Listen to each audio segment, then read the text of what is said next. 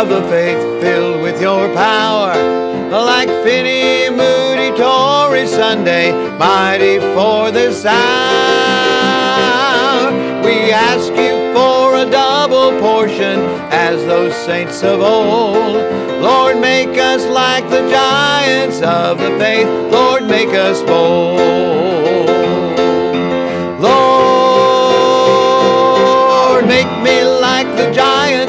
Of the faith filled with your power.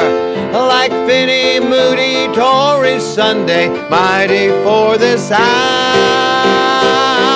We ask you for a double portion as those saints of old. Lord, make us like the giants of the faith. Lord, make us bold. Lord, make us like the giants. Lord, make us like the giants.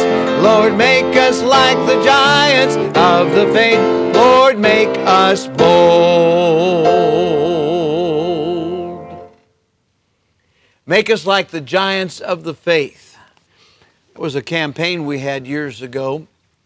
We taught folks about Finney and Moody and Torrey and, and uh, Billy Sunday and expressed the truth that the same God that empowered them in their day and made them great for God can empower us and make us great for God as well. In fact, going all the way back to the first century, Acts chapter 4, Acts chapter 4 and verse 13. Now, when they saw the boldness of Peter and John and perceived that they were unlearned and ignorant men, they marveled and took knowledge. They took knowledge of them that they had been with Jesus. What is the secret of personal power with God and men?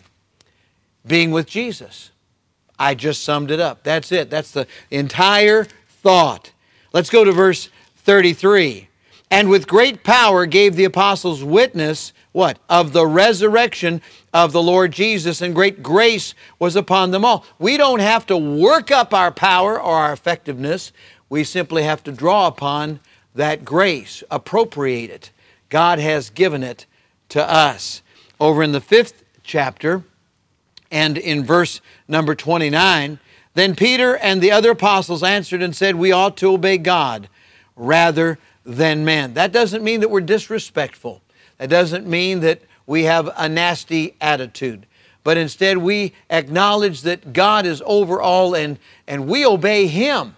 And praise the Lord that we can still be Romans chapter 13 good Christian citizens. Let's pray. Father, we thank you that in these desperate hours, uh, we can have that same power that Finney and Moody and Billy Sunday and, uh, and R.A. Torrey and so many other great evangelists and preachers and Christians of the past have demonstrated. Lord, I pray in Jesus' name right now that you'll fill us and empower us and help us to stand boldly for you. And folks will know that we've been with Jesus. With heads bowed and eyes closed, if you've never received Christ, right now is your opportunity. Would you pray from your heart right now? Let me challenge you just to pray these words, but mean them from your heart to God. Dear God, I admit that I'm a sinner. I can't save myself. I believe Jesus died to save me, and I receive Him into my heart and life as my personal Savior. Please take away my sins and take me to heaven when I die. And if you prayed that prayer, won't you let us know? We'd love to hear from you to help you out if we can. And Christians, we, we thank God for you out there serving. Let's pray for the fullness of the Spirit. Lord, we pray for the fullness of God, for the fullness of the Son, Jesus Christ, for the fullness of the Holy Spirit in and through our lives. Help us to be guided and directed by you and empowered by you as we face our challenges and try to impact the lives of others. In Jesus' name, amen and amen. Lord, make me like the giants of the faith filled with your power like Finney, Moody, Torrey, Sunday, mighty for this hour. We ask you for a double portion as those saints of old. Lord, make us like the giants of the faith.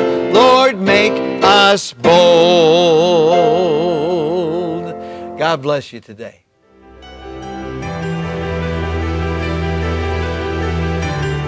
You are listening to From the Shepherd to the Sheep daily devotionals.